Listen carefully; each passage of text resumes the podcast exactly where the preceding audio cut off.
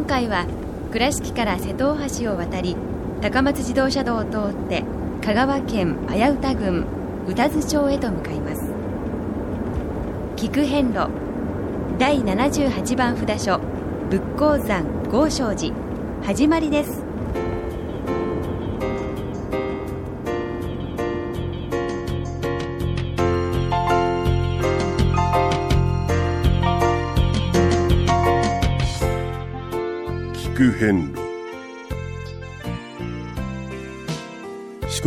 88箇所をお坊さんの先立ちのもと一つずつお送りする番組です。出演は倉敷中島高蔵寺住職の天野光雄さん。落語家で矢影町国商寺住職の桂米広さん。そして杉本京子さんです。この番組は仏壇仏具の法輪と「J チョイス構造寺倉敷倉歯科以上各社の提供でお送りします。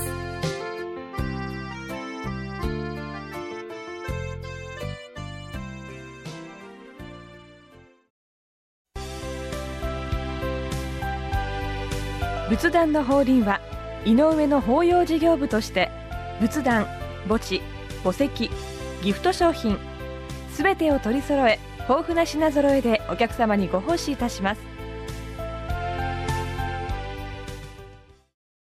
倉敷からお車でお遍路に向かうあなた。車の調子は万全ですか？水島北緑町の J チョイスはあなたの愛車を真心込めて整備点検いたします。安心の車で安全運転。交通安全道中安全はお大師様と J チョイスの願いです。懐かしい昭和の倉敷美観地区倉敷市本町虫文庫向かいの「倉敷倉歯科」では昔懐かしい写真や蒸気機関車のモノクロ写真に出会えます。オリジナル絵はがきも各種品揃え手紙を書くこともできる「倉敷倉歯科」でゆったりお過ごしください。第78番仏光山高徳院豪昌寺様に到着いたしました、はい、やってきました。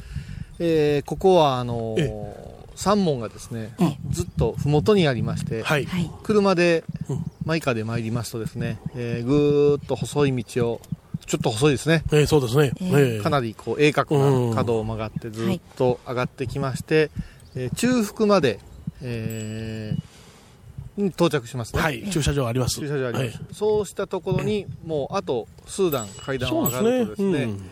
えー正面にですね、ええ。ー本坊農協所等が望めまして、はい。えーぐーっと右に来ますと本堂、うん。そしてその上に上がりますと、うん厄除け大師堂があります。はい。でここは本当に大きな伽藍でございまして、歴史も古くございます、はい。はい。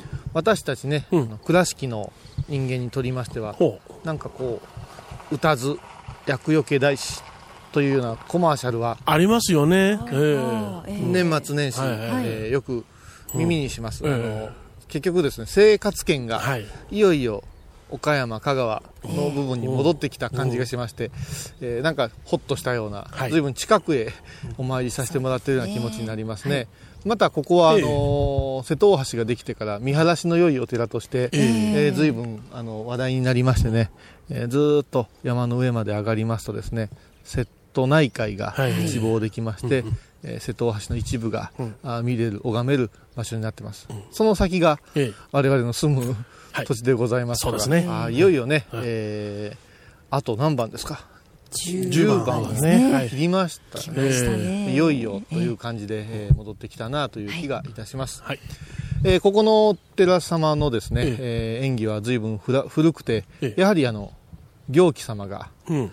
えー700年代にはい。作られたという伝えがありましてもともとはあの道成寺と道成寺。はい。はい。はい。道成寺、はい。道場というのはあの、柔道場とか剣道場とか、あの道場です、ええ。道の場ですね。はい、でこの道場というのはあのこの辺がねあのーまあ、宗仏教をずっとこう歴史紐解いていきますと、ええ。やはり奈良から始まったということからずっと来まして、平安があって鎌倉があって、うん。江戸があってうん。って言いますとですね、お寺の様式も随分変わってきてるんですね。で我々あの真言宗のものからしますと道場という言い方は結構、あの馴染みが深くてですね、はい。あそうですか。そうですね。あの自分たちを鍛える場所というよりは仏様がおたお働きになるところをお手伝いさせてもらうという精進の場を道場と申します。そうなんですね。ですからあの兵庫県にはええ道場町なんていうはい。地名もあります、うん。ええ。はい。これはあの前にも話したかも分かりませんがあの例えば福田町とかねええ。福田と書く。あええ。これ三福田いう言葉から来てましてはい。仏様にお供えするものを作るええ。農産物を作る場所をええ。福田と言います、はい。でこれをお供えして、そして地域の人たちがあー生きていくというような、ええ。そういう社会のシステムがあったんですが、はい。その中にこの道場という場所もありまして、ええ。これは何かというと、まあ、大伽藍のええ。始まりのような意味ですな、そうですね。ええ。おーと言いますと。うん。えー仏様が、ええ。あのお仕事をなさる場所、はい。ですから寺のこう敷地すべてを大きな敷地、はい伽藍という、うん。まだ前だと思うん前でしょうね。はい。えだから、あの、柔道場、剣道場よりも道を求める場みたいな感じで、仏様の正しい悟りの道を求める場と呼んだ方が分かりやすいんじゃないかなと思うんただですけどね。近年の、例えばお坊さんが修行する場所の道場という感覚とは少し違って、はい仏様がうんこの世をよりよく、うんはい。えーするためにお働きくださってる場所にええ。我々が、はい。あまあ、足を入れさせていただいて、はい。邪魔にならぬようにそのお姿をこう慕いながらお手伝いさせてもらうという感じですね、だから随分近年になってくると自分を鍛えるみたいなええ。場所になってるんですけどもともとの道場というのはそのこうどういうたらいいんだろううん道理が仏様の道理が動いてるような、そういう場所でしょうね。うん。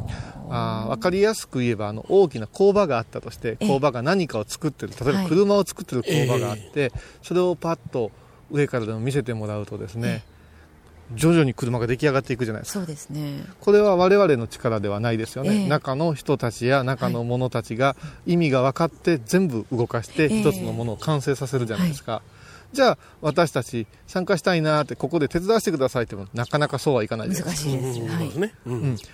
そのためにはい。その資格を取って飛び込むわけですよ、飛び込んで、はい。その車を一つ完成させるまでのはい。その小さなお仕事を請け負って懸命にする姿ってありますよね、ええ仏様のおより良い社会浄土の形っていうのはその今の工場ファクトリーのような意味ですねそこへ私たちがこう飛び込むか飛び込まんか。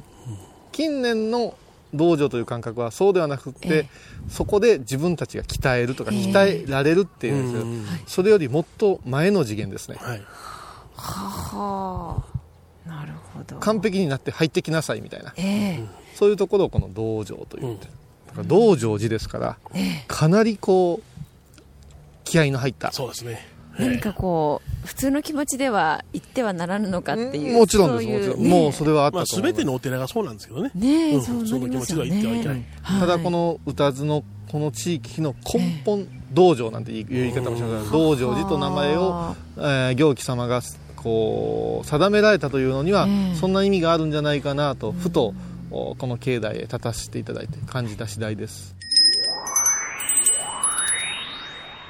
さてですねその後ですね弘法大師が、えー訪れて、ええ。そして、えーご尊像をお刻まれて、うん。そしてここが密教の聖地に変わっていきます。はい。で後にですねここが不思議でですね自宗これどう書きますかね？時の宗教の宗ですね。自主え自宗のね開祖様はですね、一辺上えはい。はい。どういう見教えですかね？あのそうですね、あの浄土系の考えでして、まあ、念仏信仰なんですけれども、であのずっとその念仏をですね体で体感しながら、あのずっとお踊り続けながら唱えておられた、踊り念仏という言葉がありますけれども、あの大安光寺というね東大阪にあるあの、お寺なんかがご本山でしょうけれども、はい。あのここの四国では自宗というね集団のお寺はここしかないそうです。はい。すごく珍しいんですけど、ええ。真言宗のお寺でありながら、自宗のお本山、霊場でもあるというね、特別霊場という言い方をするそうですけど、大安楽寺ですわ。私ね、そこで、ね、寄せやらせていただいたことあるんですよ。それで知っとるんですわ。ええ。何事も経験でございます。はいええ。ありがとうございます。あの、これもものすごく面白くて、先ほどの道場のお話と一緒なんですけど、あの、皆さん、わりかし空海とかええ、親鸞とか、日蓮とか、はい。こう、一列に話するじゃないですか。そしたら、あー誰がどうだったの、こうだったのって言って、うん。えー小競り合いのような話になることもあるんですけど、はいはいよくよく考えたら、1200年前のご活躍の人もおれば、600年代の人もおるわけですよ。うんうんですから、歴史上は、えー横ではなしに縦なんですな。うんうんそうですね、時の流れから時の流れからすると、それで面白いんですけど、うん案外ですね、えー例えば真言宗空海さんを慕いて、他の宗祖開祖様がお遍路をお回りされたとか。そうですね。えへええーって思われるかもわからない、浄土系の偉い和尚様は結構ですね、えーお大様の後を、こうずっと我々のようにですよ、はい。お参りして、うん。何百年後かにお参りして、はい。そして自分たちの宗派これから広めるべきところのヒントを得たとかね、え例えばあー今言う南無阿弥陀仏という、はい。唱えていく信仰ありますけれども、はい。その昔は光明真言というオンアボキャベーロ茶のマカボにハンドマジンバラハラバリタヤウンっていうものをうんずっと唱えなさいって空海お大様はおっしゃったわけですけれども、それを時代のニーズにはい。うん考えて、変えていったわけですよ。ほこれは何かというと例えば戦乱がうん。多い時代とか、ええ。読み書きがなかなか浸透しないぐらい荒れていた時代とか、ええ。そういうこうさまざまな時代の形に合わせての、お宗教が立ち上がったわけです。仏教っていうのは。で、また、その、庶民に広めるために分かりやすい方がいいですわな。うそうですえねだからこれ今一列に横並びにして、こっちが立派、あっちが立派いうのはええ。すごくナンセンスな話であって、もうひとひたすらお題目を唱えなければならない時代に出来上がったものもあれば、えね、仏様のご神言ずっとお唱えする神宗教もあるっていうようなことを見れば、ええ。またちょっとね、違った感覚、はい。またこのお四国霊場にいろんな宗はい派の、うんえー札所があるということにもえ、ちょっとこう納得がええできるんじゃないかなと。当時、あの、一辺上人は南無阿弥陀仏というね、お言葉でもって念仏をね、ずっとこの広められたんですけれども、そして自分の生まれ故郷がですね、この辺なんですね。ですから、このお寺に登竜されまして、最晩年ですわ。はい最後の遊行、あの、遊びの行で書いて遊行と言いますけども、遊行念仏に出られた拠点でもあるんですね、ここがね。えーだから、あの、そういうふうな見教え、お念仏という教えなんですけれども、真言宗のお寺にお頼りになられて行っておられるということはどういうことかですよ。だからどちらがうんぬんというよりも、ええもともとがその形にあったところへ、は今日構えられてええ。の新しい形の布教活動をなされたと思えばいいわけです。ね。今でこそ何宗何宗って分けて細かく研究するけれども、ええ。その当時当時というのはうん。この教えがあってこの教えからこの中から始まりますよっていうようなことをみんなも理解されとったから。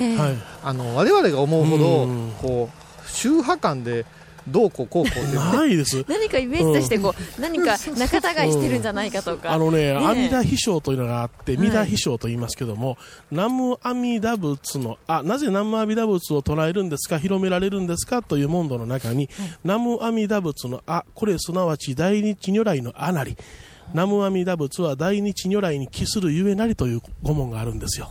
つまり南無阿弥陀仏を唱えるということは、はい大日如来を唱えているということと同じなんですよという理由付けがされてるんです、鎌倉家に。へだから本当にちょっとねあの頭の中にあるこう観念の尺を取り払って、ええ。緩やかに見る緩やかに知るというのもこの四国お遍路の楽しみ方じゃないか。だから今結構真言宗以外のお参りの方が多いえで、え中にはね何事ぞみたいに言う人がおるんやけれども、れますね。うんはい。いやいやもうみんなそうだったんですよぐらいのねそうそうそうそう。あのゆったり感があっても、あーはい。あのよろしいかなって、そんな感じがしますね、はい。えーそれではですね、えーこれからお参りしますがちょっとはるか上を望んでください。お、えー大きな伽藍でございますから、ええ。ちょっとこう階段を上がって、はい。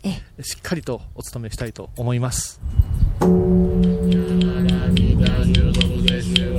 てやてはらやてはらそうやてこじそわかはんにゃしんよ第78番豪正寺ご本尊阿弥陀如来様ご神言には御阿弥利他帝聖から御阿弥利他帝聖聞く遍路高蔵寺は七のつく日がご縁日。住職の仏様のお話には生きるヒントがあふれています。第2第4土曜日には子ども寺小屋も開校中。お薬師様がご本尊のお寺倉敷中島・高蔵寺へぜひお参りください。仏壇の法輪は井上の法要事業部として仏壇墓地墓石ギフト商品すべてを取り揃え豊富な品揃えでお客様にご奉仕いたします。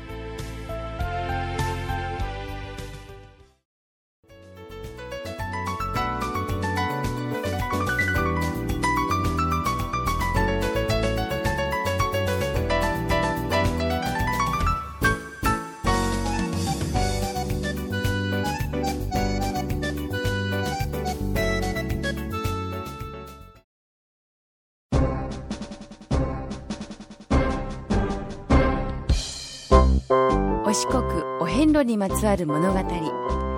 今では見られない風景を織り込んで今では語られない伝説をお届けします。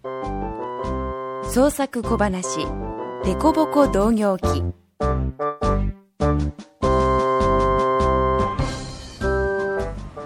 第78番お札所豪昌寺さん。行基菩薩が開かれ道成寺と言われていた。後にお大師様がお寺を改修された。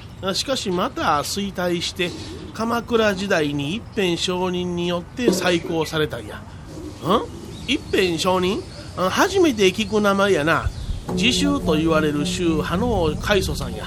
このお札所は一辺上人のご縁で自宗という宗派なんや。なあなあなあの真言宗とか天台宗曹洞宗にここは自宗やろ。なんでそんなにいろんな宗派があるんや？宗派って何や？そうやな。新しい教えを示されてそれを支持する人が大勢集まってその共同体が何年も続くと宗派が生まれたりその新しい教えを説かれた人が亡くなった後教えを継承する者たちが集まって共同体になってその新しい教えを説かれた人を宗祖として宗派ができていく場合もある。そんなに新しい教えっていうのがポンポン出てくるものなんか？全くの革命的な教えを説かれたのはお釈迦さんやろうな。縁の行者行基菩薩聖徳太子。すごい方々がおられるけれどもそのお釈迦様の見教えを真っ向から受け取ってこの国に伝えたのが最澄様と違うかな。また新しい方向から展開したのがお大師様やと思う。それ以降さまざまな宗祖が出られたけど優劣やないと思うんや。その時代なんやろな。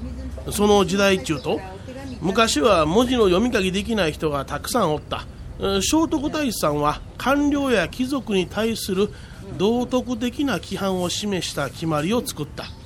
例えば朝廷の役人たちは敬い礼儀を根本とせよ。民衆を治むる根本は必ず礼儀にある。朝廷の役人たちに礼儀がある時は位の順は乱れず民衆に礼儀がある時は国家はおのずから治まるとかな。民衆を使う時は時節をわきまえなさい。冬には暇があるからこの時に民衆を使いなさい、春から秋に至るまでは農作業や養蚕の時節であるから民衆を使ってはならないとか朝廷の役人たちは朝早く来て遅く帰りなさい。え公務には余裕がない。その日にやり尽くすことは難しい。朝遅く来ていては急ぎの用事に間に合わない。早く帰ったらどうしても仕事を終えることができないなんかやな。へえおもろい決まりやな。おそらくこれは役人が民衆を治めるやろ？その役人が民衆に嫌われたらうまいこといけへん。せやさかいに民衆に支持されるような役人作りのための決まりなんやろな。そこに、仏教を敬いなさいということも書かれている。ということは役人に仏教を広めようとされたわけで仏教の心を持って民衆を治める。つまり民衆に仏教を広めようとしたわけやないということがわかる。あなるほど。その後社会事業で民衆を救われた行基菩薩。最澄様やお大師様もそのお働きをされて仏教は説かれるけれども出家をした者に対して仏教の教義を展開されたように思う。これが平安時代までの仏教や。うんそれからどうなんねん。鎌倉時代に入ると文字の読み書きできない人にまで広めていったんやな。あんまり難しいせんとある言葉だけ唱えなさいとかお経の題を唱えるだけでいいとかただ座りなさいとか分かりやすいやろ。ほんまやな。その方が楽やがな。その教えを突き詰めると深い教えも出てくるのかもしらんけどもそこまで研究する民衆もおらん。そな言われたらそれでええねんとなる。すると他の教えを改めて勉強するんが面倒やからこれでええねんと開き直る。仏教にこれでええねんはないねんで。研鑽して高められていくのが仏教や。お釈迦様も私の教えが全てではないからもっと勉強しなさいと言わはったくらいやからな。ええか民衆に広めるということでは鎌倉仏教は成功した。せやけど全ての宗派に共通することやけどもっと他宗を勉強して判断せなあかんわ。他宗を学ぶと罰が当たるなんて教えは勉強されたら都合が悪いからやろ。鎌倉仏教の宗祖方はほとんど天台宗で修行してはんねん。平安仏教や。その宗祖さんがどれだけのことを勉強されて今の教えに至ったかということを最低限知っとかなあかんのとちゃうかな。今みんな読み書きできるしな。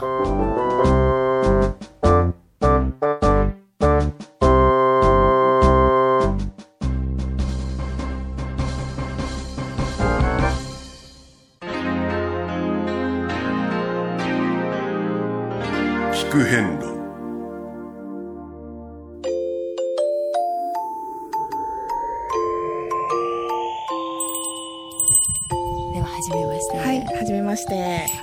のお磨きしたところ非常にあのスタイリッシュな あのお参り姿とあの受けられてそうですかね。何かご自分の中でこうこだわりといいますか服装に関してはありますか？そうですね、ええもう動きやすい服ですね。長時間歩くので。ええはい。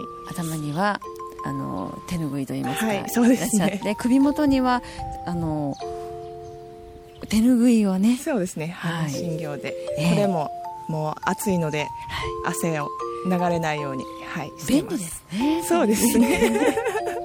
であのお参りどちらからいらっしゃってるんですか、えー兵庫県から来てます。どういったスタイルで回ってらっしゃるんでしょうか？えっとはい、1番から順番に回っていってて、ええ。今ちょうど47日目になってましてかなりゆっくり、はい、いらっしゃってます。あの歩きで。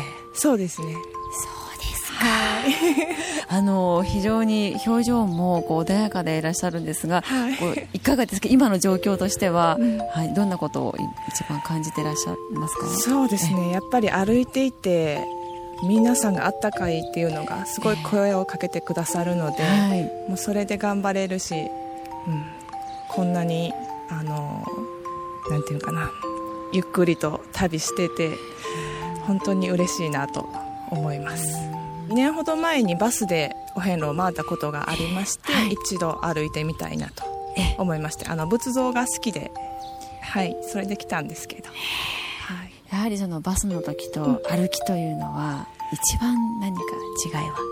なんでしょうやっぱり人との触れ合いとか一個一個のあのお寺でのこう思いが違ってきますね。日本だけじゃなくて海外の人もたくさんあったりとか。はいあとはその仏像がお好きとおっしゃったんですが、はい、仏像はどういったところをこう感じてらっしゃるんですか？そうですね。芸術として見てしまってる部分もあるし、その、はい、このこうミステリアスな部分もあるしっていうのがあって、はい、なんでこんなふうに作れるんやろうっていうこう細かい手の形とか、持ってるものとか、はい、そういうのですね、はい、ではあの日程としてはあと何日ぐらいであとそうですね。今週中には帰りたいなと思っているのであと56日ぐらいで。はい。ね、お天気も雨の日があったり、そう風がね強い日もありますが、体調はいかがです？全然大丈夫ですね。ではまたこの先も、はい、お体に気をつけてお参りを続けてください。ありがとうございます。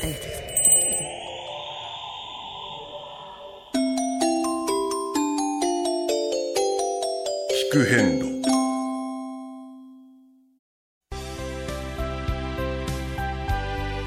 仏壇の法輪は井上の法要事業部として仏壇墓地墓石ギフト商品すべてを取り揃え豊富な品揃えでお客様にご奉仕いたします。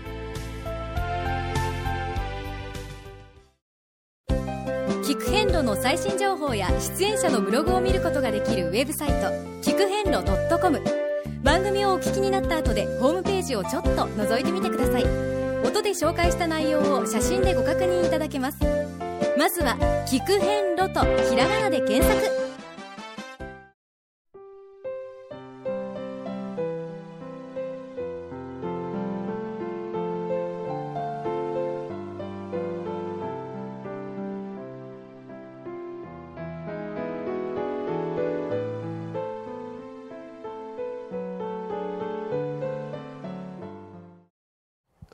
お大師堂から今、はい、あの麓を眺めておりますが、はい、本当にね、うん、瀬戸大橋も一望できまして、素晴らしい。あれあちらに見えてる島はあれですか？岡山ですか？そうです。我が島で見える。もうすぐそこまで見ましたね、はい、さて次回は第79番金華山天王寺様をお参りいたします、はい、この豪昌寺様からは歩いて約2時間車で20分。距離が約7キロの道のりです。では次回は第79番天王寺様をお参りいたしましょう。聞く遍路。今回は第78番札所仏光山豪昌寺をご紹介しました。豪昌寺は香川県綾歌郡宇多津町にあります。では倉敷からのルートです。まず瀬戸大橋を渡り高松自動車道の坂出インターチェンジで高速道路を降ります。国道11号線角郷交差点を右に曲がっておよそ500メートルの十字路を左に曲がり進みます。300メートルほどのところを今度は右に曲がり青野山の麓に沿って宇多津の中心部に向かっていくとおよそ1.3キロで豪昌寺付近に到着しますそれでは次回も一緒にお参りしましょう